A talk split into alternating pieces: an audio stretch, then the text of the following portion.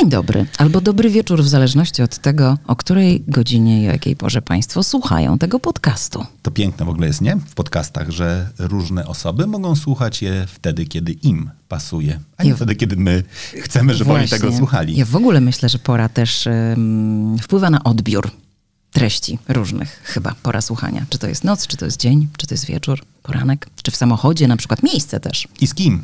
I czy prawda. Na przykład robisz sobie przerwę w trakcie po to, żeby przedyskutować, czy lecisz ciągiem i na koniec dopiero pojawia się refleksja. To nie lećcie ciągiem, bo coś może was ominąć w dobrej rozmowie. No ale też pamiętajcie o tym, żeby na przykład nam napisać. No właśnie, słuchacie rano, w ciągu dnia, wieczorem, sami, z przyjaciółmi. I czy potem też dyskutujecie o tym, co usłyszeliście. W ogóle chcemy wam podziękować, bo chyba nawet się nie spodziewaliśmy. Ja na pewno się nie spodziewałam, nie wiem jak Wojtek, nie spodziewałam się tego, że po pierwszym odcinku wpadniemy do topki na Spotify'u podcastów. Jestem w totalnym szoku. I cieszę się, chociaż poprzeczka postawiona wysoko, teraz będzie, wiesz, trzeba dowieść dalej. Teraz dopiero musimy się zacząć starać, tak jakbyśmy się nie starali na początku. Też się staraliśmy, ale bardzo wam dziękujemy. Dziękujemy, że słuchacie, dziękujemy, że subskrybujecie, bo to też ma wpływ, czyli że klikacie zarówno dzwoneczek, jak i obserwuj, no i przede wszystkim, że komentujecie, czyli że odpowiadacie na pytania, które też są na Spotify'u i to nam pomaga być coraz wyżej, a chyba chcielibyśmy być jak najwyżej. Chcielibyśmy i chcielibyśmy jeszcze postawić pewną kropkę taką, być może w kontekście poprzedniego tematu, który w tym pierwszym odcinku poruszyliśmy, a mianowicie, czy to jest okej, kiedy kobieta oświadcza się mężczyźnie, bo już po opublikowaniu tego podcastu dostałam, Wojtku, taką wiadomość od followerski. Dawaj. Followerki. Słuchaj, dziewczyna oglądała kiedyś w niemieckiej telewizji jakiś taki program, gdzie się oświadczali mężczyźni kobietom, kobiety mężczyznom również.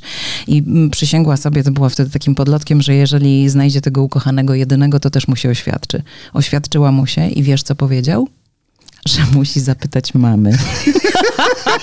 Słuchajcie, rozbawiła mnie ta wiadomość. Mama się zgodziła, są już 27 lat ze sobą, więc serdecznie pozdrawiam Monikę, która napisała tę wiadomość i myślę, że możemy tutaj postawić kropkę. To też jest bardzo wymowny komentarz i historia. Ja mam jednakże też pytanie do takiego zapowiadającego w ogóle tę audycję odcinka, czyli tego odcinka 0, w którym wspominała, że czeka cię rozmowa z sąsiadem a propos parkowania przed garażem. Wyjaśniłaś tę kwestię? Spotkałam sąsiada, nie wiedziałam, kto to jest. Rzeczywiście sąsiad zastawia mi wjazd, może nie do końca zastawia, ale bardzo, bardzo mi utrudnia wjazd do garażu, który jest wąski. Spotkałam tego sąsiada, właściwie sąsiadkę, która postawiła ten samochód. Ja akurat wychodziłam z garażu i mówię, dzień dobry. Czy pani ma świadomość, że bardzo, bardzo ciężko wjeżdża mi się do garażu, kiedy państwo tak parkują samochód? Dobrze, no zaraz odjedziemy. No jakby to był koniec. Podziękowałam, powiedziałam do widzenia. No i na razie jest spokój. Także... Czyli można powiedzieć, że to była dobra rozmowa. To była dobra rozmowa, mam nadzieję. No warto rozmawiać w każdym razie. No, tak. Ale dziękuję, że do tego wracasz. Dziękuję, że się troszczysz. To o czym dzisiaj? Dzisiaj o... ujowych, jak to ujęliśmy, komentarzach. O tym, czego nie powinniśmy sobie nawzajem mówić, pisać. I dotyczy to zarówno osób, które się znają, jak i osób obcych, a może nawet przede wszystkim osób obcych. Temat dla mnie idealny, bo mam z tym ogromny problem. Na Instagramie głównie mam wiele przykładów od siebie takich wiadomości, które moim zdaniem nie powinny do mnie nigdy trafić. No ale jak sobie z tym radzić, to jest też pytanie. Mhm. Od czego się zaczęło? Znaczy, skąd w ogóle u ciebie się pojawił ten moment, że chyba chcesz zrobić po pierwsze o tym audycję, po drugie powiedzieć głośno, czego nie mówić? Była jakaś taka przełomowa wiadomość? Ostatnio była taka wiadomość, która mnie mocno rozbawiła.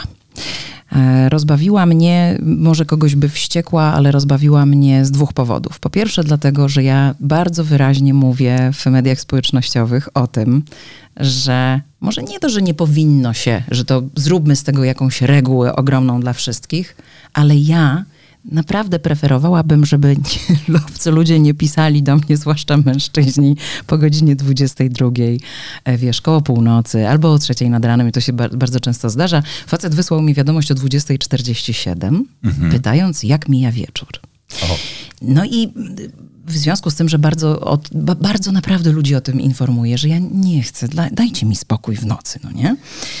Bo może leżę sobie przytulona, wiesz, do swojego faceta albo do swojej facetki. No i wiesz, jakby trochę głupio, nie? Głupia sprawa. Kto tam do ciebie pisze? No nie wiem, Marian pyta. Jak, wiesz, znasz? Nie znam, ale pyta, jak mija wieczór, więc odpisałam najdelikatniej, jak potrafię, żeby nie tłumaczyć po raz kolejny, ale żeby zasugerować, że to nie jest odpowiednia pora i jestem w towarzystwie. Napisałam z chłopakiem, a więc dobranoc.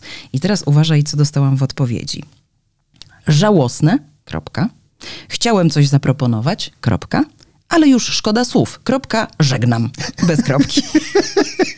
Czyli 3 kropki nienawiści w jednej wypowiedzi się pojawiły. Ojejku, ale teraz... No jak skomentujesz taką wiadomość? Moim zdaniem masz poczucie straty. Znaczy absolutnie zastanawiasz się, co i jaka była propozycja. Totalnie, ponieważ delikwenta zablokowałam, żeby już nie było dalszego ciągu, bo ja tak wolę, bo po prostu niepotrzebne mi są takie rozmowy. Ale tak, rzeczywiście zastanawiam się, co tam było do zaproponowania. Dlaczego jestem żałosna, dlaczego ta sytuacja jest żałosna, dlaczego według tego pana to jest okej, że napisał o 22:47. No to jest, wiesz co, to jest rzeczywiście taka wiadomość, która przyszła całkiem niedawno i stwierdziłam, fajnie, pogadajmy o tym, bo może naprawdę ludzie może nie wiedzą, nie mają tego wyczucia, wiesz. Prawdopodobnie nie zadzwoniłby, gdyby miał mój numer o 22:47, ale internet daje poczucie takiej bezkarności i takiego trochę też pogubienia się w czasie. W sensie, przecież to jest tylko Instagram. Ja widzę, że ona publikuje na przykład Insta Stories. On nie patrzy, sprzed ilu godzin są te Insta Stories, że one nie są spod 22 publikowane, bo ja już wtedy mam prywatny czas, no więc coś tam napiszę. Więc myślę, że w ogóle powinniśmy o tym mówić. Dajcie ludziom spokój w nocy. To jest niefajne. Wiesz co, ktoś mnie kiedyś zapytał, a dlaczego ty nie wyciszysz powiadomień? A dlaczego ja mam wyciszać powiadomienia? Ja mam tatę w podeszłym wieku, który gdyby zgubił telefon, na pewno nie pamięta mojego numeru. Weźmie do ręki jakiekolwiek urządzenie i z jakiegokolwiek urządzenia skomunikuje się ze mną na przykład przez Instagram albo przez Facebooka, gdyby miał taką potrzebę. I ja dlatego nie wyłączę tych powiadomień, tak? Nie mogę tego zrobić wybiórczo, one po prostu są włączone. W związku z tym nie. I drugie moje pytanie, a dlaczego ja mam wyłączać powiadomienia? A dlaczego ty nie możesz uszanować tego, że po 22 jest czas jednak prywatny? Jest coś takiego jak cisza nocna, na przykład. Nie drzesz się sąsiadowi na klatce schodowej po 22. No czasami się drzesz, ale to jesteś niewychowany.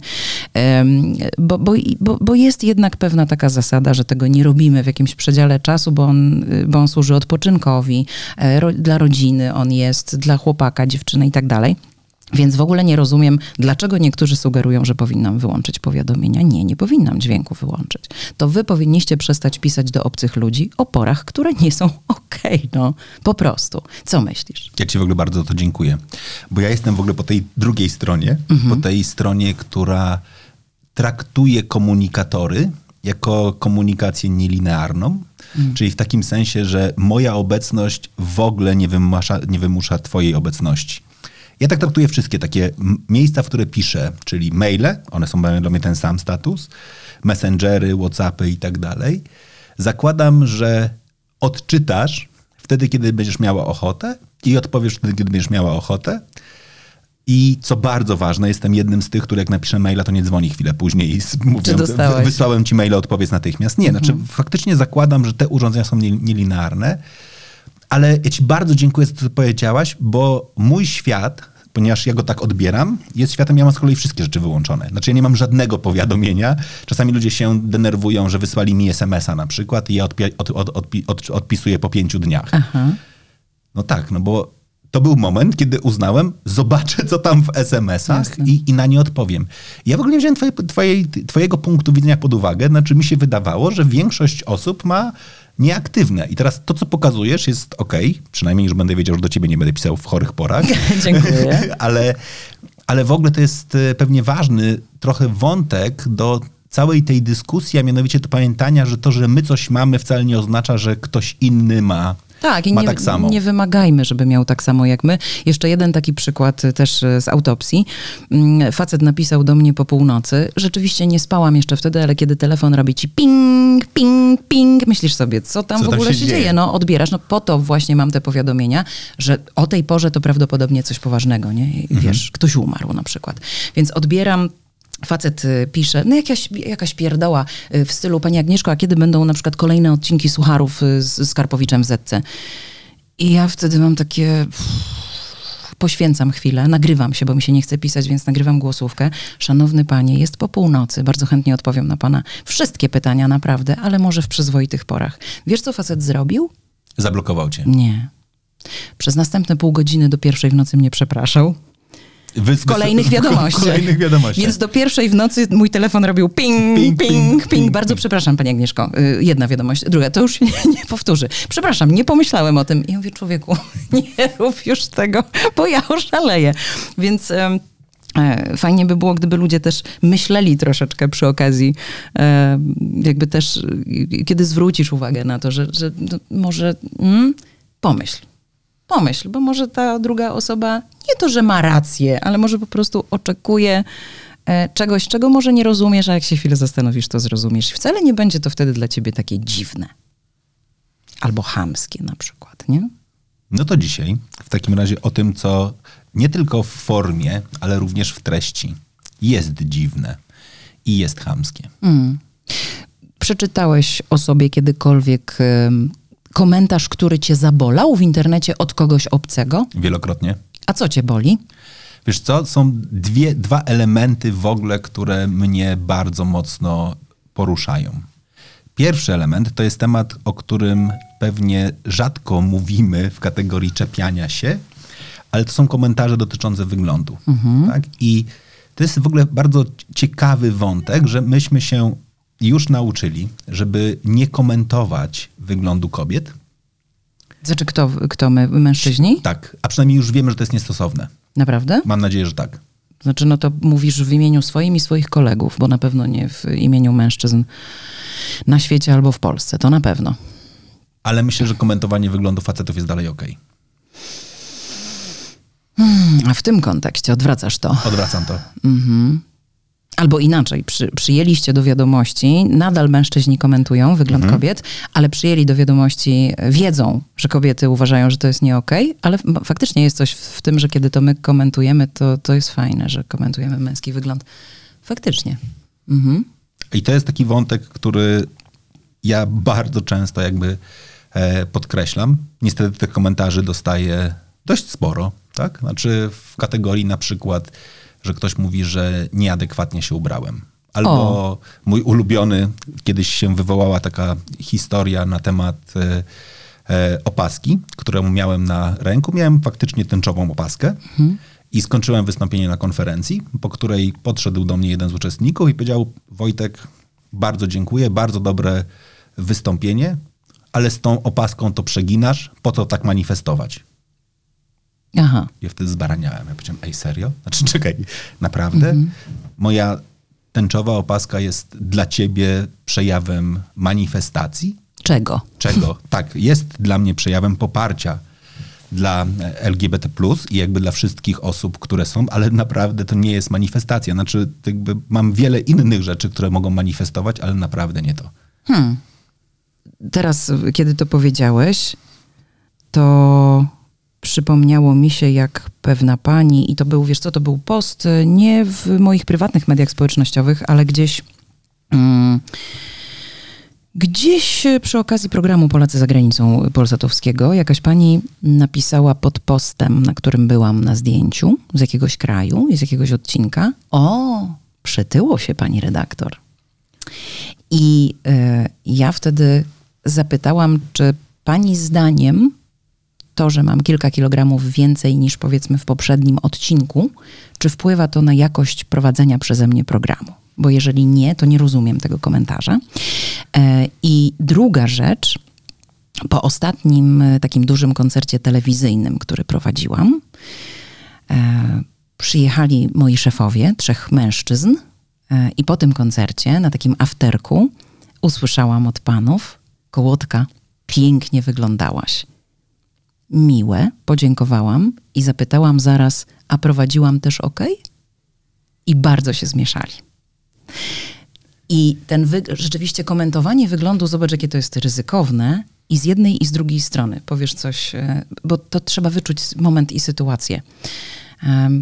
To nie jest najważniejsze, że ładnie wyglądałam. Mhm. Ja występowałam w telewizji, ja miałam tam coś do powiedzenia, ja miałam do zaprezentowania artystów, do powiedzenia ewentualnie żart. Jakby to była też bardzo ważna rzecz. Ja wiem, że wygląd w telewizji się liczy, że jak mnie zrobili, wiesz, umalowali, ubrali, to było super i jestem nie do poznania być może dla niektórych. To też są ujowe komentarze. Ale pani pięknie wyglądała, nie poznałem pani w tej telewizji. Mhm. Dziękuję. Ale widzisz, powiesz, że ładnie wyglądasz, czasem źle, to zostanie odebrane. O, przytyło się pani redaktor. No też nie fajnie, nie?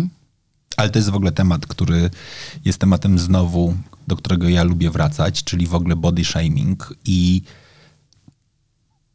znowu temat, o którym się mało mówi, czyli body shaming wśród facetów. Mhm. A my dostajemy tak samo dużo komentarzy na ten temat, że o, Wojtek, przytyłeś. Tak, to prawda. Był taki moment w moim życiu, że byłem bardzo mocno zaangażowany w triatlon, więc wyglądałem jak pół siebie. Mhm. I od tego momentu wróciłem do, może jeszcze nie do swojej dawnej wagi, ale do takiego wyglądu sprzed intensywnego uprawiania sportu, jakieś chore jednostki treningowe typu 12 w tygodniu. To regularnie słyszę. Wojtek, a jak słyszysz, Wojtek, przytyłeś i mówisz tak, wiem, znaczy, że jesteś świadom tego, tak? To jak myślisz, czy osoba, która komentuje w ten sposób, myśli, że ty nie wiesz i trzeba ci to powiedzieć, czy chce ci sprawić przykrość? A ja myślę sobie, że ona nawet nie ma intencji sprawienia mi przykrości, ale chce się poczuć lepiej. Znaczy, to jest zupełnie coś innego. Znaczy, ja wierzę bardzo mocno. Czyli też ujowo jednak. To jest straszne ujowe. Znaczy, to jest taki moment pod tytułem rywalizacyjny. Mhm. Dokopię ci, ale w ogóle nie biorę pod uwagę twoich emocji, tylko ważniejsze dla mnie jest to, że wbiję ci w szpilę w jakimś obszarze, który być może jest dla ciebie ważny, ale na pewno bardzo często jest dla mnie ważny rywalizacyjnie. Tak? Znaczy, ja w ogóle mam takie przekonanie, że my w tych wszystkich komentarzach bardzo często wybieramy sobie temat, w którym nam się wydaje, że jesteśmy lepsi od tej osoby, i wtedy sobie dokładnie to wyciągniemy i jej trochę dokopiemy. Znaczy w ogóle takie wciskanie ludzi w nasze standardy jest bardzo takie, tutaj bym powiedział, charakterystyczne w tym wymiarze. Może to jest też dobry moment, żeby posłuchać dziewczyny, która nagrała nam się na Instagramie, bo jesteśmy przy temacie jakby naszej cielesności i komentowania naszego wyglądu. No hejka, nie zapomnę, jak miałam 30 kilo więcej i kolega mojego męża mówił mi komplement. Wiesz co, taka jesteś gruba, ale normalnie pachniesz, nie śmierdzisz. No właśnie. Taka jesteś gruba, a normalnie pachniesz, nie śmierdzisz. Ciekawa jestem, co bym zrobiła, gdybym usłyszała coś takiego, bo we mnie to, ja nie jestem agresywnym człowiekiem, ja jestem oazą spokoju, natomiast to budzi we mnie może nie agresję, ale już taki sprzeciw, że ja się w tym momencie prostuję. Ja bym zapytała, co kurwa? Przepraszam, no naprawdę, bo to już jest wstrętne. To jest, bo to jest komentarz, który jest kompletnie zbędny, bo zobacz. Wyobraź sobie, że na przykład taka osoba brzydko pachnie i myślisz sobie, kurde, jest mi bliska, zwrócę jej uwagę. To tak samo jak na przykład z nieprzyjemnym zapachem z ust. Ludzie o tym bardzo często nie wiedzą. Jak zakomunikować? To jest niezwykle trudne, bo to jest bardzo delikatna sprawa. Wziąć na bok przede wszystkim. Tak, ale widzisz. Zacząć od intencji. Właśnie. Powiedzieć, zależy mi na tobie. Tak. Chcę, żebyś miał łatwość budowania dobrych relacji. Dlatego chcę ci coś powiedzieć, bo prawdopodobnie o tym nie wiesz. Ale jeżeli ta osoba nie pachnie brzydko, to ten komentarz jest kompletnie zbędny. Ten pierwszy też. Znaczy ten, że jesteś gruba, też jest zbędny. To oczywiście, bo gdyby nie było tej pierwszej części jesteś gruba, to komentarz ładnie pachniesz, nie śmierdzisz byłby już zupełnie bez sensu, prawda? Ale wiesz co, powiem tak, najpiękniejsze słowa i takie najmądrzejsze, jakie w ogóle kiedykolwiek usłyszałam w kontekście komentowania w sieci, usłyszałam od mojej przyjaciółki Kamili Kalinczak. Pewnie kojarzysz, dziewczyna, która prowadzi kanał ON i uczy ludzi w ogóle o języku polskim, o tym, co wypada, czego nie wypada, takiej też etykiety słownej, językowej. Ona powiedziała, że my jako społeczeństwo kompletnie nie dorośliśmy, nie jesteśmy dojrzali na tyle, żeby swobodnie komentować treści, które pojawiają się w sieci. I ona stwierdziła, że wolność słowa ma swoje granice i tymi granicami są po prostu jakby zasady kultury i nie wiem, no taktu. O. Mhm. I ja się pod tym podpisuję i ja się z tym zgadzam w 100%, bo rzeczywiście naprawdę będziemy się teraz zasłaniać wolnością wypowiedzi, nazywając kogoś, nie wiem, tłustą lochą, bo to jest bardzo częsty komentarz w tej chwili. Tłusta locha, albo jesteś gruba, albo nie wiem. To są w ogóle też świetne komentarze w sieci, na przykład pod jakimiś postami głównie kobiet, jakichś influencerek, kogoś, kto ma wielu obserwujących, ruchałbym. Albo na przykład nie ruchałbym. Na przykład nie tknąłbym cię kijem, no nie? To są takie komentarze. I czy tutaj możemy się zasłaniać naprawdę wolnością wypowiedzi? Nie. No właśnie. Znaczy tutaj absolutnie możemy się zasłaniać tylko i wyłącznie chamstwem, które należy piętnować, nazywać i usuwać. Znaczy to jest temat, co do którego ja jestem absolutnie bezwzględny.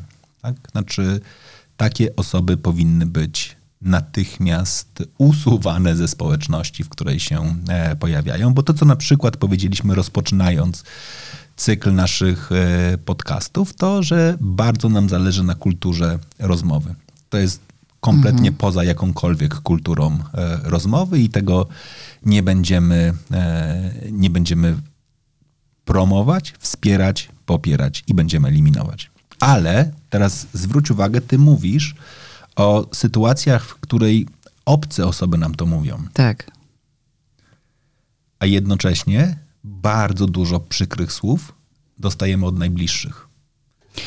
I to jest pytanie, tak? Co my takiego mamy w sobie, że potrafimy sprawić przykrość najbliższym? Potraktuję, bo trochę czuję się wywołana do tablicy, chociaż chyba o tym nie wiesz nawet. No bo nigdzie tego o tym nie mówiłam i tobie chyba też nie. Potraktuję to jako taką formę terapii może chwilowej. Powiesz mi, co o tym sądzisz.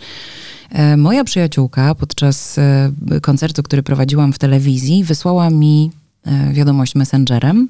Widząc mnie na ekranie, oglądała na żywo przekaz i wysłała mi w chwili, którą uznała za stosowną, czyli w samym środku tego koncertu, wysłała mi wiadomość. Dodam, że to jest przyjaciółka, za którą umarłabym i poszła do więzienia najchętniej. Naprawdę. I nadal tak sądzę. To jest prawie moja siostra. No niemniej jednak dostałam od niej wiadomość, która mnie zwaliła z nóg. W tej zielonej sukience wyglądasz grubo i staro. Podczas koncertu. Totalnie mnie wytrącając z równowagi. Ja straciłam rezon jakby. To podkopało moją pewność siebie, wiesz, podczas tego koncertu. I ja wtedy nie odpowiedziałam nic. Po koncercie napisałam, słuchaj, mam nadzieję, że byłaś pijana pisząc to, bo nie znajduję innego wytłumaczenia. Bo przyjęłabym krytykę, gdybyś mi potem, nie wiem, zadzwoniła do mnie i powiedziała, słuchaj, nie wiem, czy ten stylista, nie jestem pewna, czy dobrze zrobił, ja cię nie lubię w tym zielonym, nie wiem, kołotka, coś było nie tak w tej sukience, może przyjrzyj się, nie wiem, cokolwiek, wiesz, jakby, bo ja uważam, że bliscy ludzie powinni nam doradzać. Kiedy moja koleżanka kiedyś powiedziała mi, przestań wreszcie pożyczać kurtkę od swojego operatora w tej telewizji, bo wyglądasz jak łachman, z czym się totalnie zgadzam, to ja to przyjęłam. I więcej, nawet jak mi jest zimno, nie pożyczam od niego kurtki, jeśli nie mam swojej. Natomiast no tutaj zrobiło mi się potwornie przykro i ona mi przyznała, tak, trochę wypiłam wtedy, czy mi kiedyś wybaczysz? I ja mówię, tak, wybaczę ci kiedyś. Do tej pory do mnie nie zadzwoniła, żeby jakby przeprosić ucho w ucho, albo wiesz, face to face. I ja pierwsza nie napisałam. Ja czekam, aż ona zadzwoni i mnie przeprosi za to, bo uważam, że było to wielce niestosowne. Forma i czas. Był bardzo niefajny. To nie był czas, żeby mi to napisać i nie w takiej formie. Uważam. To ja trochę odpowiadając na to, co powiedziałaś, opowiem historię, która jest historią naszej rodziny. Dzisiaj już ją naprawdę wspominamy jako tylko historię, a mianowicie część mojej rodziny pochodzi z Poznania. I tam mamy swój dom rodzinny, taki nasz prawdziwy dom, który jest nazywany siedzibą herów. Mhm. I moi dziadkowie się wyprowadzili z tego domu i przyjechali do Trójmiasta, gdzie się zresztą urodziłem. I siostra mojego dziadka, która mieszkała właśnie w tym domu pod Poznaniem, przyjechała na święta. W czasach, kiedy nie było komórek, przyjechała pociągiem z Poznania do Gdyni, wdrapała się na 4. piętro kamienicy. Mój dziadek, czyli jej brat, otworzył jej drzwi, spojrzał na nią i powitał ją słowami: Krystyna, ale się spasłaś.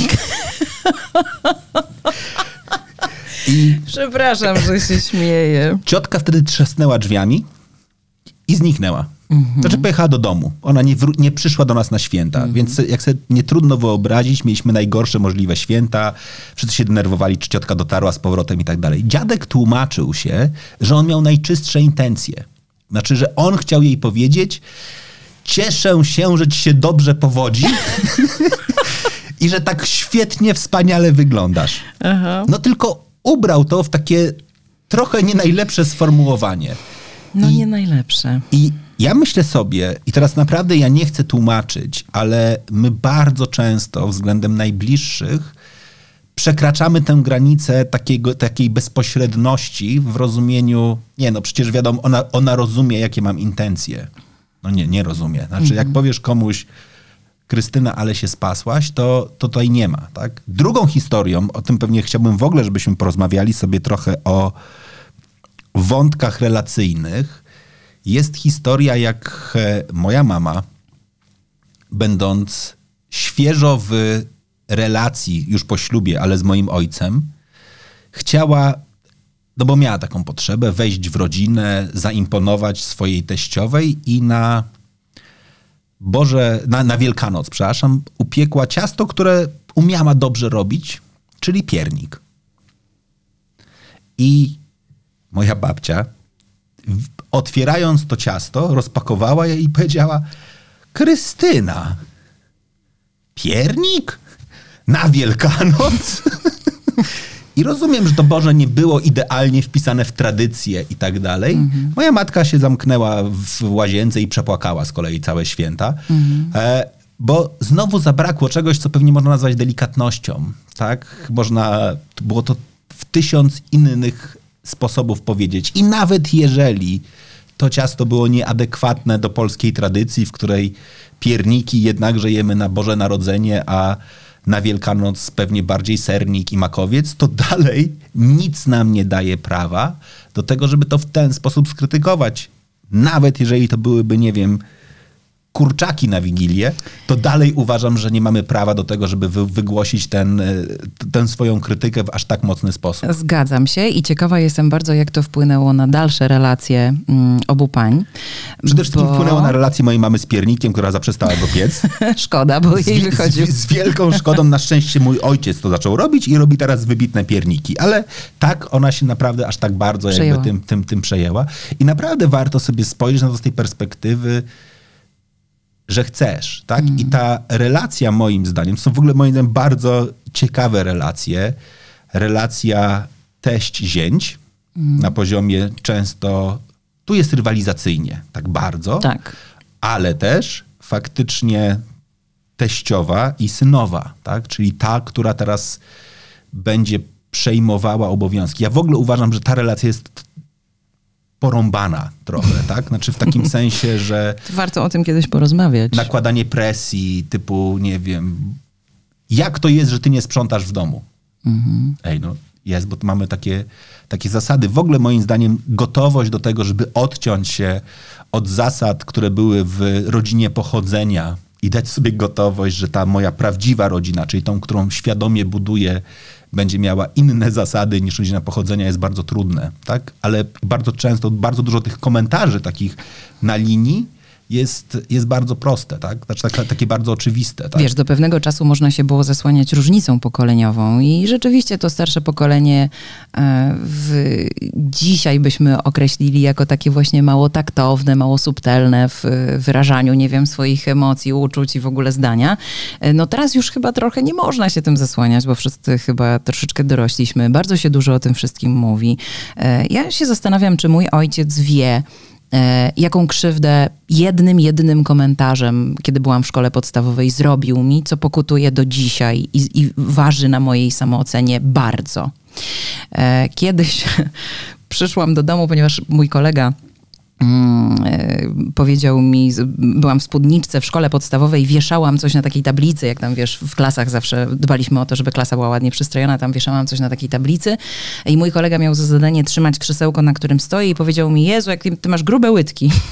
Mam, żeby była jasność, mam tego świadomość. Jakie ty masz grube łydki? Przyszłam do domu, zapłakana totalnie. Siedziałam w przedpokoju, płakałam, bo potrzebowałam uwagi. Tu mama w kuchni, tam ojciec gdzieś się krząta. Niech mnie ktoś, nie wiem, przytuli, niech mnie ktoś pocieszy. Mój ojciec przyszedł mnie pocieszyć, powiedział, dziecko, nie martw się. Wiesz, ilu facetów chciałoby mieć takie? To mnie tak dojechało wtedy, że ja do dzisiaj pamiętam ten komentarz, i nie mogę się z tym pogodzić. Do dzisiaj kupuję kozaki wyłącznie pod kątem tego, czy mi wchodzą na łydkę, czy nie. Nieważne, jak bardzo są brzydkie. Bo jeżeli wchodzą, to znaczy, że nie jest tak źle. Wiesz, i tak już całkiem poważnie mówiąc, nie wiem, czy mój tata ma świadomość tego, jak bardzo tutaj no, nadepnął mi na odcisk i jak bardzo dzisiaj to pokutuje u mnie. No oczywiście, wiesz, no jestem dorosła, umiem sobie z tym poradzić, ale, no właśnie. Jak zaczęłaś o tym mówić, to mi się przypomniała historia jednej z moich bardzo, bardzo, bardzo bliskich przyjaciółek, która kiedyś będąc u krawca, jak się rozebrała do przymiarki, on tak na nią spojrzał i powiedział, co? Panczenistka? Patrząc na jej dość rozbudowane uda. Ona na szczęście sobie z tym poradziła, ale faktycznie bardzo często to przypomina i sobie myśli, ej, czy naprawdę ta osoba jest uprawniona do tego, żeby w ten sposób komentować? No to jest taki komentarz, jak już słynny, wiesz, pięknie pani wygląda w ciąży, ale ja nie jestem w ciąży. No to jest coś takiego, to znaczy nam się wydaje, że my totalnie odszyfrowaliśmy, co tam jest po tej drugiej stronie, no nie? Czyli, że to jest panczenistka, a tam jest baba w ciąży, no nie. No tak. może się okazać, że nie jest i co wtedy, głupio ci? No właśnie, czy ci głupio? Ale widzisz, i teraz dotykamy takiego tematu, o którym dzisiaj pewnie już się znowu dużo mówi, tak? Znaczy, że na przykład, nie wiem, Novo Nordisk w tej chwili robi przepiękną kampanię Porozmawiajmy o otyłości, w ogóle pokazując, że jest chorobą, że nie mamy prawa jej komentować, ale po drugiej stronie są komentarze osób szczupłych. I to jest w ogóle nieprawdopodobne, że my dajemy sobie prawo na tym, żeby powiedzieć pod tytułem szkapa, wygląda jak wieszak, nie ma grama tłuszczu i w ogóle wszystkie inne rzeczy. I w ogóle nam się wydaje, że tak jak znowu już się nauczyliśmy, że komentowanie osób, które mają nadwagę, jest trochę niestosowne, to osób z niedowagą w ogóle totalnie możemy jakby... I w ogóle sobie nie zadajemy pytania na przykład, czy ta osoba też nie ma problemów, czy ta osoba nie ma na przykład kompleksu wynikająca z tego, że na przykład nie może przytyć. To jest w ogóle niebywałe, jak często mówimy, ty to masz szczęście, możesz wszystko jeść, a ja to muszę się pilnować. A ty i tak wyglądasz jak wieszak. Wiesz co, mój poprzedni partner jest bardzo szczupłym człowiekiem i ja już kiedyś moich przyjaciół, znajomych i całemu środowisku, w które go wprowadziłam wówczas, zwróciłam uwagę. Przestańcie mówić takie rzeczy, bo on ma problem z tym. On naprawdę nie może przytyć. On by bardzo chciał, ale on nie może. I to jest dla niego kompleks. Dlaczego ciągle mówicie, Boże, jak ty masz fajnie, jesteś taki chudy. No. Nie, to nie jest dla niego fajne, że jest szczupły. Aż tak bardzo. Więc wiesz, to jest zaskakujące, że czasami ludzie wykształceni, z którymi chcesz normalnie na co dzień przebywać, mówią takie rzeczy, że aż masz ochotę dać im w mordę i musisz im zwrócić uwagę, ej, to nie jest fajne, nie mów tak, bo jemu jest przykro.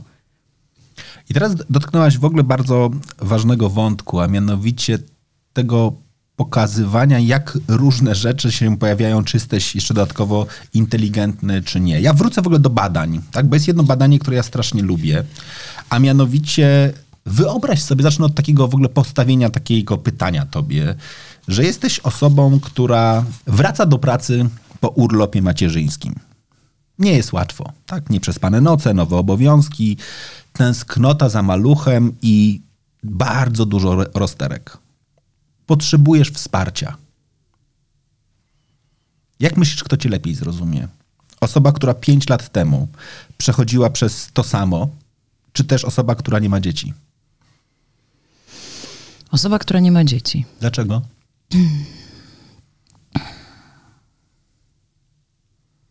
Poczekaj, myślę, jak to zwerbalizować. Bo osoba, która przez to przechodziła, przeszła przez to i ma podejście w stylu przestań się mazać. Ja to przeszłam, to nie jest takie straszne, dasz radę. I to jest coś, co w psychologii nazywamy luką empatyczną. Tak, jest takie zjawisko, ono jest zbadane, przebadane.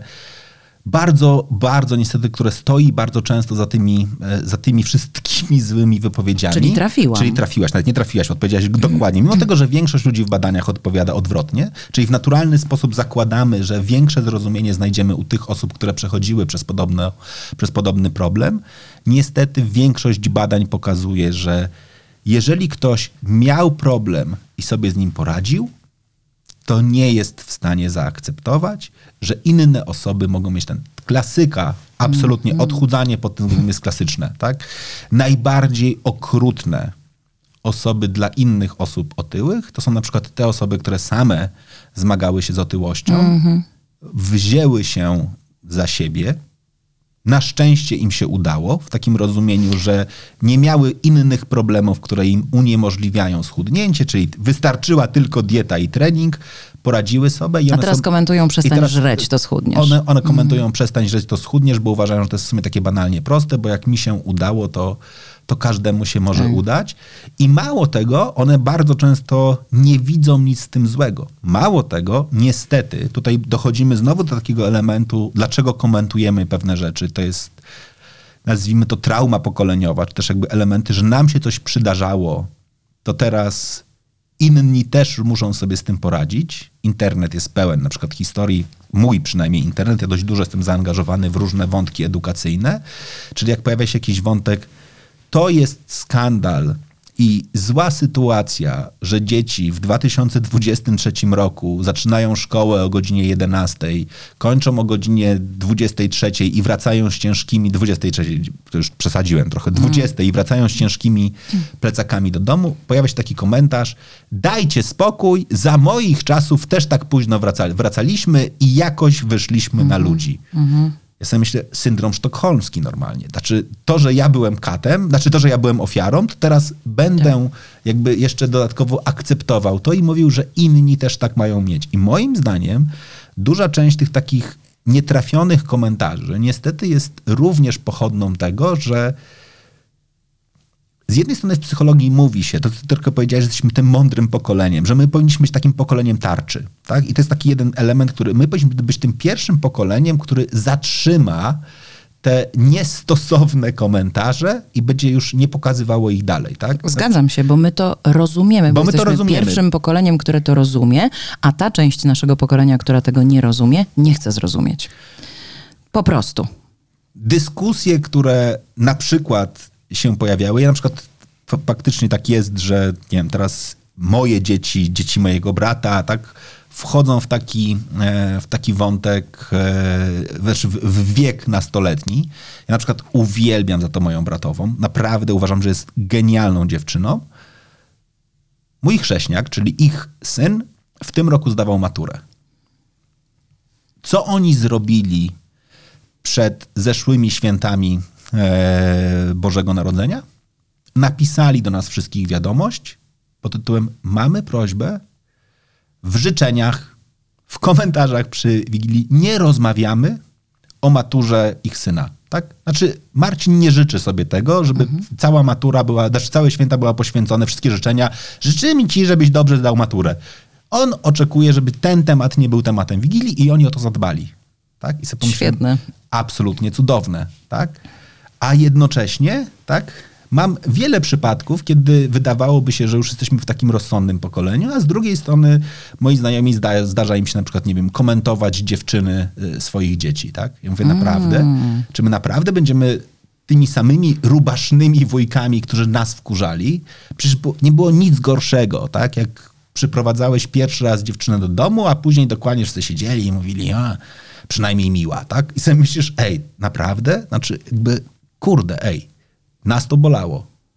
Wiemy, że to bolało, tak? Nie możemy sobie powiedzieć, że luka empatyczna, czyli skoro nas to bolało, a myśmy sobie poradzili i dalej jest okej, to dzisiaj będziemy robili dokładnie to samo. No nie, no właśnie może my dzisiaj musimy sobie powiedzieć, nie komentujemy tych wyborów. Mhm. Tak? No to jest w ogóle problem w komunikacji starszych z młodszymi, bo nam się, wiesz, ja dzieci nie mam, ale doskonale zdaję sobie sprawę z tego, że jeżeli rozmawiam z dziećmi moich przyjaciół i one mówią mi o jakimś swoim problemie, to broń Boże, żebym ja ten problem strywializowała. Mhm. Bo ja doskonale pamiętam, że na etapie ich wieku, na którym ja też byłam, takie problemy też były dla mnie problemami i były dla mnie końcem świata. I gdyby ktoś je wtedy zanegował albo strywializował, byłby jeszcze większy problem. Być może wpadłabym w depresję, być może potrzebowałabym jakiejś większej pomocy wtedy. I to jest problem właśnie komunikacji młodszych, starszych z młodszymi, że starsi nie potrafią zrozumieć, że każde pokolenie ma swoje problemy i jakby one są relatywnie na takim samym poziomie ważności zawsze. I one urastają do takiej samej wielkości te 10-latka, co te 50-latka po prostu. I na ten moment one są dla nas największymi problemami na świecie i fajnie by było, gdybyśmy dostali wsparcie. No ale jak można mówić... To jest ciekawy wątek w ogóle. Znaczy sobie właśnie pomyślałem dokładnie, że to nie działa w dwie strony, że jeżeli przy wigilijnym stole ktoś daje sobie prawo do tego, żeby spytać 17-latka i jak tam, są już jakieś dziewczyny, albo są już jacyś kawalerowie, dlaczego właściwie ten sam 17-latek nie mógłby spytać 52-letniej ciotki i jak tam, są już jacyś kawalerowie? Znaczy, skoro... Mógłby, tylko wtedy byłaby afera. W związku z czym załóżmy i też przyjmijmy taką dobrą rekomendację, że chyba to nie są te tematy, na które powinniśmy rozmawiać. No nie są, bo nastolatek będzie czuł się źle i skrępowany, a ciotka, wujek uznają go za bezczelnego, jeżeli odwdzięczy się takim samym pytaniem. I nikt nie... To nie będzie sytuacja win-win. Więc absolutnie nikt nie przegra. No dobra, ale przygotowując się do tej rozmowy, ja również sięgnąłem w media społecznościowe, w których na szczęście mam największe zaangażowanie wśród osób obserwujących, z którymi jestem, czyli na LinkedIna, czyli na biznesowe. I zadałem pytanie, po pierwsze, jakie tematy są najczęściej komentowane w taki słaby sposób? I najczęściej wskazywaną odpowiedzią, co jest dalej przerażające, jest płeć. Wow. Tak, znaczy zadałem pytanie, w których dostajecie pytanie najczęściej, czyli płeć, wiek, doświadczenie, branża, w której pracujecie, płeć się wybija. Dalej mamy taką sytuację, w której jeżeli do tego jeszcze, jak dostałem bardzo ładny komentarz, dodamy intelekt i pozycję, to już jest przerażające. Znaczy w takim sensie, że kobieta, która jest na odpowiedniej pozycji, dalej dostaje dokładnie jakby bardzo wiele komentarzy typu jak na kobietę to bardzo dobra prezentacja, tak. Jak na kobietę to bardzo dobra znajomość branży. O właśnie, widzisz, to wtrącę się szybciutko, bo to jest całkiem świeża znajomość. Zaprzyjaźniłam się z moją sąsiadką. Okazało się, że ona jest troszeczkę młodsza ode mnie. Od 7 lat prowadzi z ojcem firmę, w której sprzedają deski kompozytowe. I zdarza jej się do tej pory, mimo 7 lat doświadczenia w tej branży i jakby dźwignięcia też tej firmy z tatą, zdarza jej się do tej pory, że odbiera telefon od potencjalnego klienta i po jakiejś wstępnej rozmowie słyszy, ale wie pani, o sprawach technicznych wolałbym porozmawiać z mężczyzną. I ona już się nauczyła, ona już zaczęła być asertywna i wtedy mówi, proszę mi wierzyć, że odpowiem solidnie na każde pana pytanie, proszę mnie sprawdzić. Co to w ogóle jest za komentarz i za prośba? Jakby to chyba też tu chyba zostaje przekroczona ta granica, bo wiesz, mówi się też, że klient nasz pan, no nie? No nie, też bez przesady, no. O tym tak w ogóle możemy rozmawiać sobie bardzo długo. Ja w ogóle bardzo mocno wierzę w to, że modele feudalne, czyli w ogóle myślenie o tym, że ktoś jest naszym panem, tak należy je zakopać. I rozumiem, że one są bardzo trudne do zakopania. Jest dzisiaj w ogóle jakby bardzo dużo książek, które w ogóle pokazują nasze pokolenie i ten model feudalny, jak on jest bardzo zakorzeniony w nas. Bardzo dobra książka Pańszczyzna, która bardzo mocno tłumaczy niestety, dlaczego nam jest tak bardzo trudno wyjść z tego. Ale jak mówisz na przykład o klient nasz pan, to jest powiedzenie, które teoretycznie miałoby sens pod jednym warunkiem, a mianowicie gdyby w to wierzyli sprzedawcy. Mhm. A wierzę, że sprzedawcy wcale w to nie wierzą, tylko to klienci bardzo często, dokładnie oni przychodzą i mówią, teraz ja tu klient nasz pan, a co ze strategią klient nasz pan? To jest w ogóle temat, który na przykład dla mnie jest w ogóle bardzo ważny. My niedawno zrobiliśmy na ten temat badania. Szczególnie wśród nowego pokolenia rośnie pokolenie sprzedawców pracujących w sklepach, którzy nie mówią klientom dzień dobry. Mhm. I jak można zadać pytanie, dlaczego? Oni zawsze we wszystkich badaniach mówią, tak, przyszliśmy, poznaliśmy standardy, w związku z czym witaliśmy wszystkich klientów dzień dobry, bo uważaliśmy, że to jest ok, ale mniej więcej po kilku miesiącach pracy powiedzieliśmy, że mamy to w dupie. Biorąc pod uwagę, że my mówimy dzień dobry, a klienci nam nie odpowiadają, to my nie będziemy robili z siebie głupka. Znaczy, jak sobie spojrzymy to z perspektywy emocjonalnej, to jest sytuacja, w której kilkadziesiąt razy dziennie się spotykasz z pewnego rodzaju odrzuceniem i upokorzeniem, tak? Czyli mówisz komuś dzień dobry, on cię olewa. Mówisz komuś dzień dobry, on cię olewa. Tak, z drugiej strony ja też uważam, że dzień dobry mówi osoba, która wchodzi i przychodzi. Ja uważam, że mówią dwie. Znaczy, jak jedna powie, to druga odpowiada. I teraz dokładnie, jeżeli ty masz przekonanie, że ja dokładnie zawsze wchodzę i się witam, dzień dobry. Mało tego, wychodząc mówię do widzenia, dziękuję bardzo, ale jeżeli jesteś w takim świecie, w którym bardzo długo mówisz dzień dobry, dzień dobry, dzień dobry, a ludzie ci nie odpowiadają, no to w końcu mówisz no sorry. Tak. A później dostajesz obsługa była niemiła, nie powiedziała dzień dobry. Ej, czekaj, ale ona nie była niemiła dlatego, że się taka urodziła, tylko ona przyszła, zaczęła.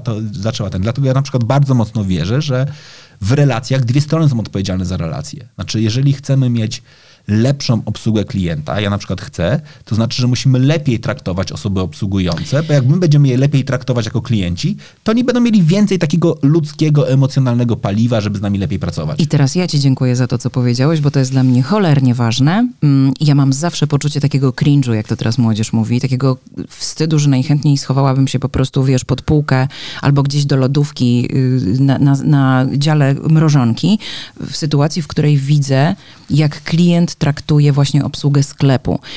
To jest trochę tak jak z tymi komentarzami w internecie, na przykład ty to masz życie, o taka to pożyje, ciągle gdzieś tam jeździ. To jest dokładnie to samo. Ty nie wiesz, nigdy nie wiesz, jaką pracą to może być okupione, jakim stresem, co tam jest po drugiej stronie rzeczywiście, dlaczego mówisz, tato ma życie, albo z drugiej strony wyżywasz się na jakiejś osobie, nie wiedząc kompletnie, co tam jest i dlaczego być może sytuacja nie poszła po twojej myśli, a czasami jesteś po prostu chamem, bo wszystko było okej, ale jesteś chamem, a wszyscy jesteśmy tylko ludźmi i każdemu potrafią nerwy puścić. No. To na drugim miejscu, pośród osób profesjonalnych, bo tak będę sobie nazywał ten portal, jest komentarze dotyczące wieku. Ty też masz takie doświadczenie, o którym kiedyś rozmawialiśmy. Mój ulubiony komentarz na temat twojego wieku. Czekaj, ulubiony komentarz na temat mojego wieku. Przypomnij mi teraz, bo trochę ich miałam. Kiedy zaczęliśmy, pamiętasz, u mnie w podcaście rozmawiałaś o takim pięknym komplemencie, który dostałaś a propos tego, ile masz lat i jak wyglądasz. Czekaj, bo raz ktoś mi powiedział, ładna jesteś, taka niezaszczupła, a tak w ogóle to jak na swój wiek jesteś hot. Tak, dokładnie tak. To jesteś hot. To jak na swój wiek jestem hot. Znaczy z jednej strony tak, myślę sobie, fajnie, nie? Mam 45 lat, ktoś uważa, że jestem hot. Ale jaki to ma związek z wiekiem? Dlaczego w ogóle zwracamy uwagę jak na swój wiek? Słuchaj, do tej pory ja się sama proszę o takie komentarze chyba. ale nie dlatego, że uważam, że taka jest zasada i tak to powinno działać, tylko wiem, że tak to działa niestety. I ja próbuję trochę odczarować tę rzeczywistość.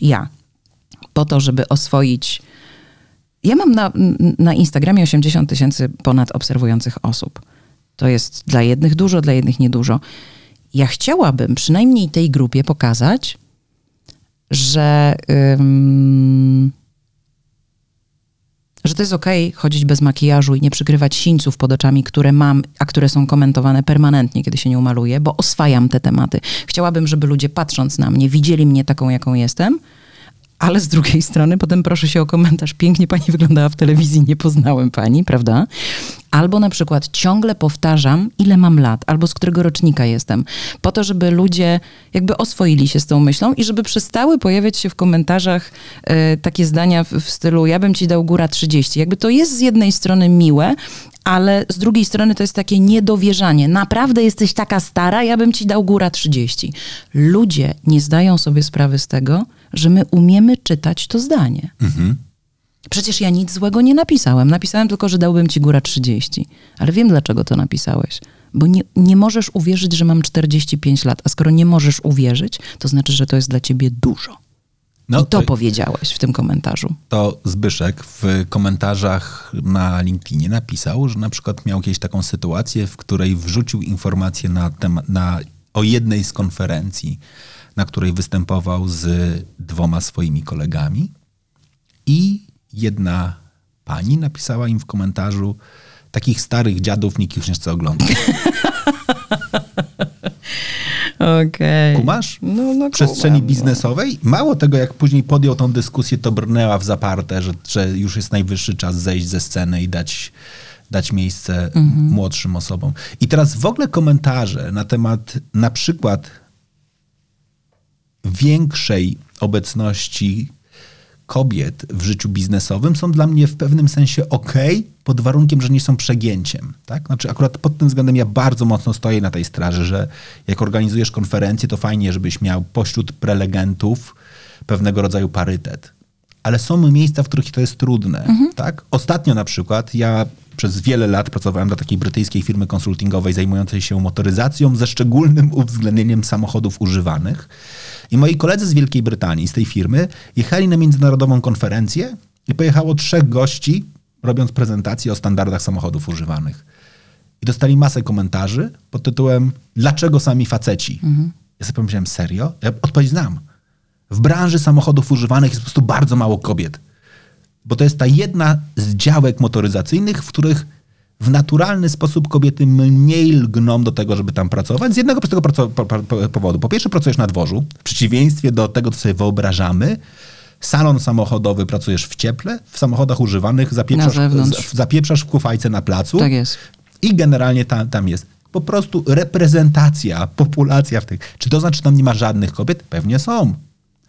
Ale akurat było nieciężko w tym momencie. Ale było ciężko, akurat tak się wydarzyło. I myślę sobie, że to takie dążenie do tego, żeby wszystkim komentować, na przykład znowu wrzucać pod tytułem: nie macie parytetu, nie macie parytetu, nie macie parytetu, nie zawsze jest sposobem na walkę o właśnie równouprawnienie, tylko czasami jest niepotrzebne czepianie się, w którym też nie ma dobrych intencji. Jeżeli chcesz na siłę wcisnąć kobietę w takiej sytuacji, żebyś nie miał komentarzy, że pomijasz kobiety jako prelegentki, to wciskasz właśnie na siłę kogoś, kto być może nie czuje się dobrze w temacie, kto potem zgarnie takie stereotypowe komentarze: no tak, baba, to co ona może wiedzieć o samochodach.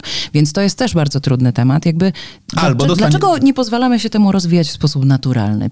Po co w ogóle jakby słowo parytet działa na mnie jak płachta na byka czerwona, naprawdę, powiem ci szczerze. Dajmy się temu rozwijać w sposób naturalny. Po prostu, zwyczajnie. Ja myślę sobie, że możemy pozwalać to wspierać. Znaczy w takim sensie, że nawet jak mamy sprawdzonych 3 prelegentów mężczyzn, to można sięgnąć po nowych. Sprawdzonych, czyli tych, którzy występowali przez ostatnie 10 lat, można poszukać. Tak jest.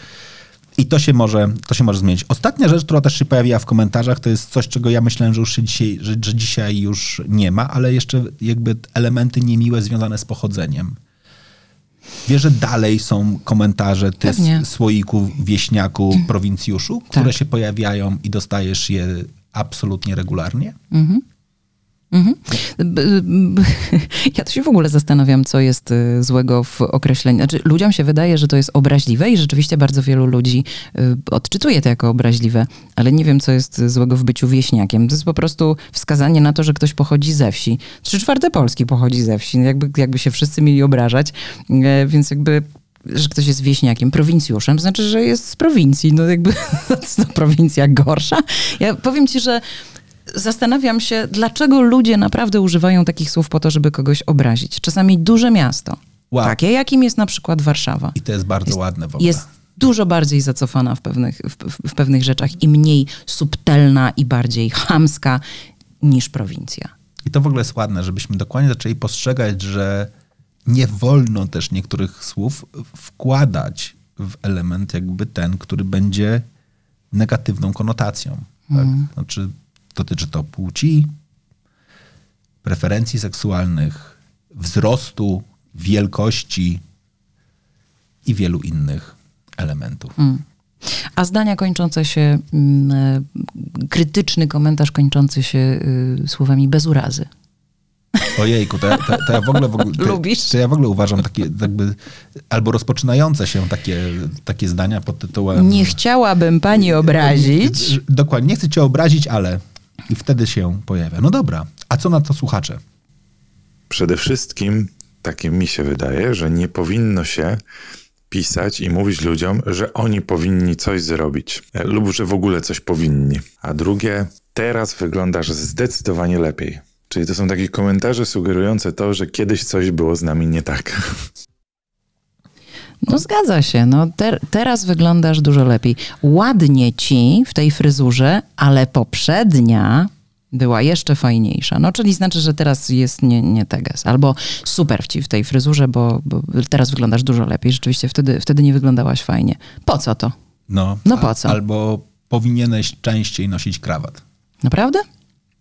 Bo co? Bo ja tak uważam? Bo ja mam takie przekonanie i teraz ja myślę sobie, że w tym wszystkim jest oczywiście bardzo ważny wątek, kto ci to mówi i jaką ma intencję, tak? To tutaj znowu troszeczkę jest powrót do komentowania wyglądu i teraz gdzie w takich komentarzach anonimowych powiedzmy, znaczy nie do końca anonimowych, no bo ja widzę kto komentuje, tak jakby dostaję wiadomość bezpośrednio na przykład na Instagramie, ale gdzie kończy się naprawdę troska, a zaczyna się już taka troszeczkę bezczelność. Ostatnio dostałam od jakiejś pani wiadomość o tym, że ona się martwi o mnie, bo mam ogromne sińce pod oczami i czy, pani Agnieszko, czy pani się aby na pewno dobrze odżywia? I napisałam tej pani, że taka brzydka się urodziłam. Czy zaspokoiłam ciekawość? Pani się obruszyła, że byłam niegrzeczna. I poświęciłam tej pani trochę czasu, nagrałam taką głosówkę, że proszę wybaczyć, jeżeli poczuła się pani urażona, ale ja też poczułam się urażona tym komentarzem, mimo że pani zapewnia, że to było z troski. Jesteśmy sobie obcymi osobami, to po pierwsze. Po drugie, jest to dla mnie ogromny kompleks, bo faktycznie mam sińce pod oczami, tak mam od urodzenia, taka jest moja uroda i ponieważ próbuję sama oswajać ten temat, to przestałam je zakrywać, więc je widać, ale jest to dla mnie kompleks i taki komentarz sprawia mi przykrość, a po drugie, co by było, gdybym umierała właśnie na raka i nie chciałabym o tym rozmawiać. I stąd na przykład moje sińce pod oczami, bo jestem wyczerpana na przykład chemioterapią. Czy wzięła pani pod uwagę, że osoba, której wysłała pani taki komentarz i takie zdanie, w takiej sytuacji życiowej mogłaby się znaleźć? I ona mnie bardzo długo nie odpisywała, a potem odpisała, że bardzo mnie przeprasza, że o tym nie pomyślała. No właśnie.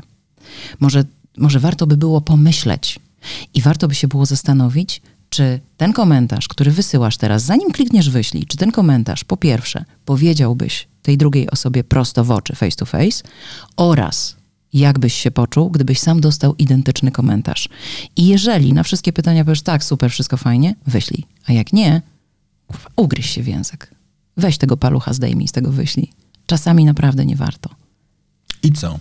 To jest taki moment, w którym jest jeszcze jeden temat, który moim zdaniem za każdym razem wraca w kategorii tego, o co nie pytać i o czym nie rozmawiać. Nikt nie powinien żadnej kobiecie mówić, że musi mieć dzieci. Nikt nikomu nie powinien mówić, że inni mają gorzej niż on. Nikt nikomu nie może mówić, że powinien zrobić tak, a nie inaczej. Dzieci. Mhm. No to jest, ja nie rozumiem, dlaczego my w ogóle o tym nadal rozmawiamy.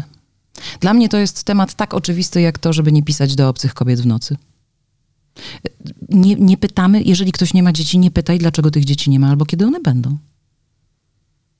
Dlaczego my o tym ciągle rozmawiamy? Ile można tłuc ten temat, że to jest niestosowne? Ile można? To jest też jeden z takich tematów, że ja się prostuję. Druga sprawa. Czy na pewno chcesz mnie zapytać, dlaczego nie mam dzieci? Uwierz mi, że w moim przypadku, w przypadku Agnieszki Kołodziejskiej, odpowiedź ci się nie spodoba. Jeżeli masz dzieci, to nie spodoba ci się moja odpowiedź. Nie warto czasami zadawać takiego pytania, naprawdę. Że już pomijam fakt, że można naprawdę sprawić ogromną przykrość osobie, która stara się o dzieci, a nie może. No, dla mnie to jest tak oczywiste, że w ogóle nie powinniśmy już nigdy więcej o tym rozmawiać. Po prostu przestańcie to robić. Przestańcie, kurwa, pytać o te dzieci, no. I to jest bardzo dobry moment na to, żeby to naprawdę wybrzmiało. W takim sensie ta pauza nie jest pauzą taką, która... Przestraszyłam się jej trochę. Która jest ten, tylko po to, żeby to jakby zostało razem z wami. Bo ja myślę sobie, że ze wszystkich tematów, o których naprawdę nie wypada rozmawiać, to jest ten, a my faktycznie to w Polsce w ogóle nie dajemy chyba do tego prawa. Tak? Znaczy, żeby to, co często mówisz, dorosła kobieta nie miała dzieci. Tak. No może to się zmieni, no czekam na to z utęsknieniem. Przypuszczam, że nie za mojego życia, ale może za życia twoich dzieci, bo ja nie mam swoich. Bo tak postanowiłam. No to ostatni wątek, który też warto wziąć pod uwagę. I wiem, co mi się jeszcze przypomniało. Komentarze, które są najbardziej beznadziejne, to te, które mają gifa albo naklejki. Jeśli ty się nad czymś naprodukujesz, napiszesz coś fajnego, opublikujesz fajny post, zwłaszcza to dotyczy Facebooka, i ktoś wstawia ci w komentarzu naklejkę super. Gify w komentarzach powinny być po prostu zakazane. Poza oczywiście śmiesznymi memami, bo one są jeszcze w miarę okej. Ale myślę, że wszelkie komentarze, które są w ogóle nieadekwatne do tego, kto coś stworzył, napisał. No zgadzam się z tym. To jest tak już trochę pół żartem, pół serio na koniec tej rozmowy, ale zgadzam się rzeczywiście. Wiesz, że jak przygotowywaliśmy się do tej rozmowy, ja opublikowałam na Facebooku pytanie, jakby wytłumaczyłam, że będziemy rozmawiać o nieadekwatnych komentarzach i tak dalej. Wiesz, że pierwsze 2 komentarze, które pojawiły się pod tym postem, były: super, pani Agnieszko, miłego wieczoru. Pozdrawiam, pani Agnieszko. Ludzie nie zadali sobie w ogóle trudu, żeby przeczytać, co napisałam, ale chcieli w jakiś sposób zaistnieć pod tym postem. I ja te komentarze po prostu usunęłam, bo stwierdziłam, że to kompletnie nie ma sensu, że jest nieadekwatne, że może nie niestosowne, bo oczywiście byli mili i nie chcieli nic złego zrobić, ale faktycznie brak szacunku, troszeczkę to jednak jest moim zdaniem brak szacunku dla czyjegoś, jakiegoś takiego wysiłku, który włożył w stworzenie posta takiego, który nie jest jakimś postem z dupy, za przeproszeniem, tylko on był postem przygotowującym nas do naszej pracy, bo to, co robimy tutaj, jest też w jakiś sposób pracą, którą wykonujemy. A ja myślę sobie, że to jest, ty mówisz o takich wątku publicznym, a z drugiej strony ja myślę sobie, że coraz więcej z nas ma też swoje grupy rodzinne na przykład. Tak? I ja dokładnie czasami się zastanawiam, że jak wrzucam w grupie rodzina, gdzie jest mój brat, rodzina mojego brata, moi rodzice, no i najbliżsi, wrzucam na przykład informację pod tytułem: właśnie nagrywam nowy podcast, jest super, słuchajcie. I jak dostaję okejkę albo dokładnie gifa, który mówi: wow, super, myślę sobie: ej, serio? Naprawdę? Znaczy, to jest trochę tak, jakbyś mi powiedział: no nieźle, tak? Znaczy, w takim sensie chcesz docenić, ale z drugiej strony czegoś ci brakuje, coś cię gryzie, tak? W takim sensie, że co, no nie umiesz tak po prostu wyrazić, lub nie chcesz poświęcić trochę swojej uwagi na to, żeby naprawdę to przekazać. Ja w ogóle też myślę sobie, że taki element, który nam pomoże wyjść w kierunku lepszego komentowania, jest w ogóle wyłączenie rywalizacji. Tak? Znaczy w takim sensie, że to, że wrzucam, że nagrałem super audycję, to nie jest tak, że teraz, nie wiem, moja bratowa lub mój brat ma powiedzieć sobie: o jejku, to teraz my jesteśmy gorsi. No nie, akurat oni są super, oni są naprawdę turbo genialni. Mój brat robi 17 razy większą karierę niż ja, w związku z czym akurat on akurat faktycznie, jeżeli pisze okejko, to znaczy, że naprawdę nie miał czasu. Natomiast w wielu momentach to jest taki wątek, w którym my nie jesteśmy w stanie docenić tych najbliższych, bo tak byliśmy wychowywani, poprzez porównywanie, tak, bo rodzice nam mówili, dostałeś 3, a twoja siostra to jest taka wybitna i mała i miała 5. W ogóle jak mówimy o szkole, to mi się przypomniało już trochę na zakończenie ostatni komentarz, czego też nie mówić, a mianowicie ja nie śpiewam. Mimo tego, że moja rodzina jest bardzo śpiewająca, ale ja nie śpiewam. Ten wątek jakby tego, że mi regularnie słyszałem, że słoń nadepnął na ucho i tak dalej i wszystkie inne był regularnie powtarzanym, co spowodowało, że ja nawet kolendy przy stole śpiewam cicho, znaczy tak, żeby żebym machał ustami, żeby babcia się cieszyła, ale żeby nikt nie usłyszał, żeby ale ja pamiętam, jak w szkole podstawowej w okresie mutacji zaśpiewałem Rotę. Dopiero później się dowiedziałem, że ten komentarz jest po prostu komentarzem, który się często pojawiał kiedyś na szkołach muzycznych. Moja pani od muzyki powiedziała: Hera, masz głos jak z dupy włos, gruby, krótki i nieczysty. O rany. Ja miałem wtedy kilkanaście lat, już pomijając fakt, że dzisiaj pewnie to byłaby to afera w ogóle. Wtedy wszyscy uznali, że to jest świetny żart pani nauczycielki od muzyki, która ma prawo tak ci powiedzieć, a od tego momentu przestałem śpiewać. Znaczy dalej jak się upiję, to śpiewam i uważam, że świetnie, jak mi generalnie jakby ten wewnętrzny krytyk zostanie stłumiony. Analogicznie to jest to, co zrobił mój tato, mówiąc mi, że nie jeden facet chciałby mieć takie. To jest dokładnie, zrobili nam dokładnie to samo. To ja mam taki pomysł, żeby w ramach kiedyś terapii wystawimy balet, ty zatańczysz, ja zaśpiewam. Jaka szkoda, że państwo tego nigdy nie zobaczą. Ja myślę, że to jest idealna puenta do dzisiejszego odcinka. Bardzo ci dziękuję, Wojtku. Przemiło było porozmawiać. Dziękuję bardzo. A w kolejnej rozmowie chciałbym, żebyśmy porozmawiali o podróżach. Chętnie. Zawsze. O tym zawsze. Dlatego z tobą. Dlatego pytanie główne, które się pojawia, to jest pytanie do was. Czy podróżować w jedno, bardzo znane, być może sentymentalne miejsce, czy za każdym razem gdzieś indziej? I oczywiście, czego oczekujemy od podróży. Dokładnie. Czy to jest dla nas odpoczynek, czy to jest dla nas tylko drink bar przy basenie, czy jednak być może szukamy czegoś więcej. To słyszymy się w kolejnym odcinku, a słyszymy się, mówię, nie bez powodu, bo mam nadzieję, że głosóweczki do nas polecą w naszych mediach społecznościowych, bo sobie je bardzo cenimy i w ogóle bardzo cenimy jego zdanie i wasze zdanie, więc piszcie. Nagrywajcie się w tej sprawie i w tym temacie. Będziemy czekać z niecierpliwością, nóżkami przebierać. To co? Czekamy na wasze głosy i do tej audycji też pamiętajcie, zaproście swoich znajomych do wysłuchania. Wysyłajcie ją w świat. Niech kolejne osoby zadają sobie jedno pytanie. Czy to była dobra rozmowa? Dziękujemy. Kołotka z grubymi łydkami. I Hera, co ma głos jak z dupy włos. Gruby, krótki i nieczysty. Dziękujemy bardzo.